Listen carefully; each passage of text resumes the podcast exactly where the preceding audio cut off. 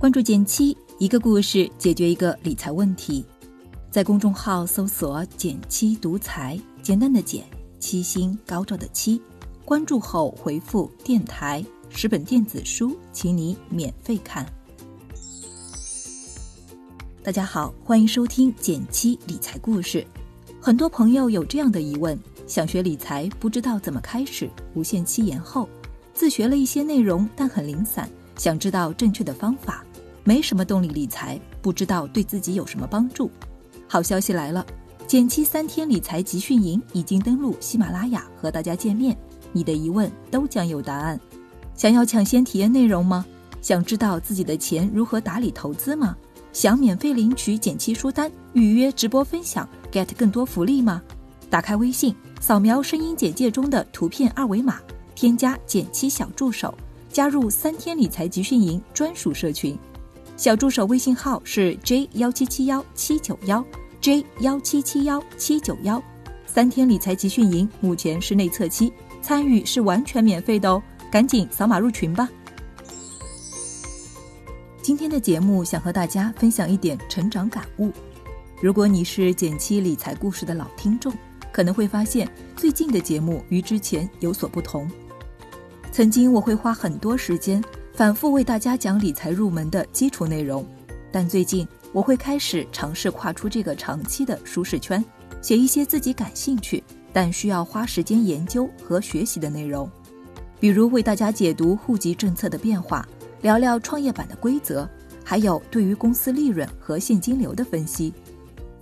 新的改变会碰到一些困难，比如研究越做越多，节目越录越长，但大家反而更难听完，一些重要但小众的话题播放量也会出现暴跌。但这些问题没太让我感到困扰，播放量就像我们做投资时的股价，如果给予过多关注，会让人偏离初心，追逐所谓的热点，反而忘记长期投资的价值。比起用心创作的内容无人问津，日复一日的重复自我才是我最害怕的事情。停止内容输出的低维度重复是我最近的一个重要思考。因为我们潜意识里想要寻找解决问题的捷径，所以在看到一个简单的答案时就会轻易地停下来。如果我们的学习模式重复这个路径，就会陷入低维度重复，看似在不断学习新东西，但所学总是停留在表层一个比较浅的维度，很难有进展。读书是一个很典型的例子，随着知识付费的兴起，听书成了一种很受欢迎的栏目形式，每次只需要花上10几20分钟，你就可以快速得到一本书的精华内容。这种读书的方式的确能在短时间内为我们打开新的视野，带来大量的新信息和启发，但它的弊端也显而易见，那就是你对书籍内容的所知和理解会停留在一个比较浅层的水平。尤其当你开始追求读书数量时，每天不断听书就成了一种低维度的重复。这样说并不是说大家不应该听书，而是我们不要用这样一种效率工具去完全替代真正学习和内化提升的过程。工作中低维重复的案例更常见，很多人工作多年，看似经验丰富，但如果细究，可能早就停止了新的输入和成长，只是一直在不断的机械重复同样的工作内容，在过程中等待升职加薪而已。到底是有10年的经验，还是1年的经验重复了10遍，有巨大的本质差别。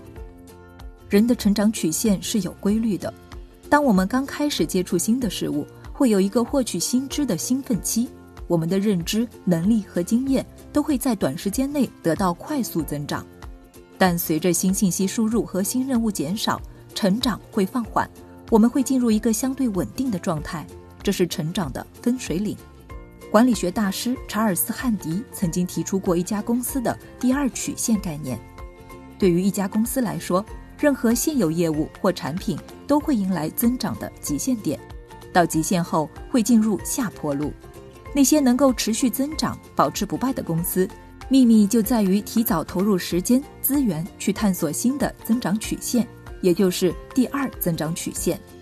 汉迪说，那些让你取得现在成功的东西，不会使你永远保持现在的位置。持续的按一种路径追求卓越的曲线，恰恰是一条追求平庸甚至衰落的曲线。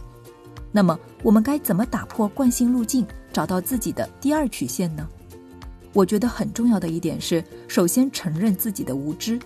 我们很容易误以为自己掌握了很多知识，尤其是在这个资讯泛滥的时代，每天被动接受方方面面的信息，让我们有一种天下大事尽在掌握，我什么都懂的错觉。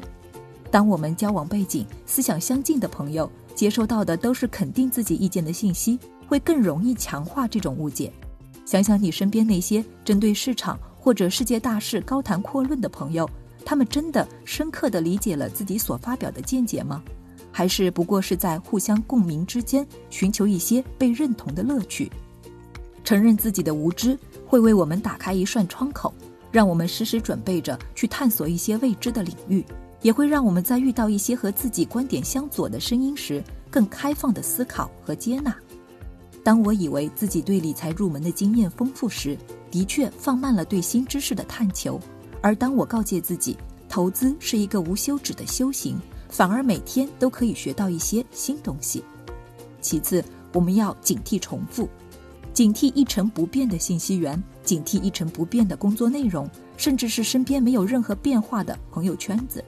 这些重复是一个信号，它告诉你，你可能停留在舒适区太久了。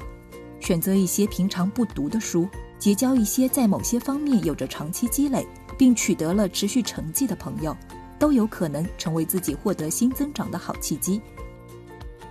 因为创业的缘故，我经常有机缘接触到不同行业的朋友，他们的知识圈以及行业经验常常会为我打开一扇新世界的大门，让我不断能有新的线索去理解身边的世界。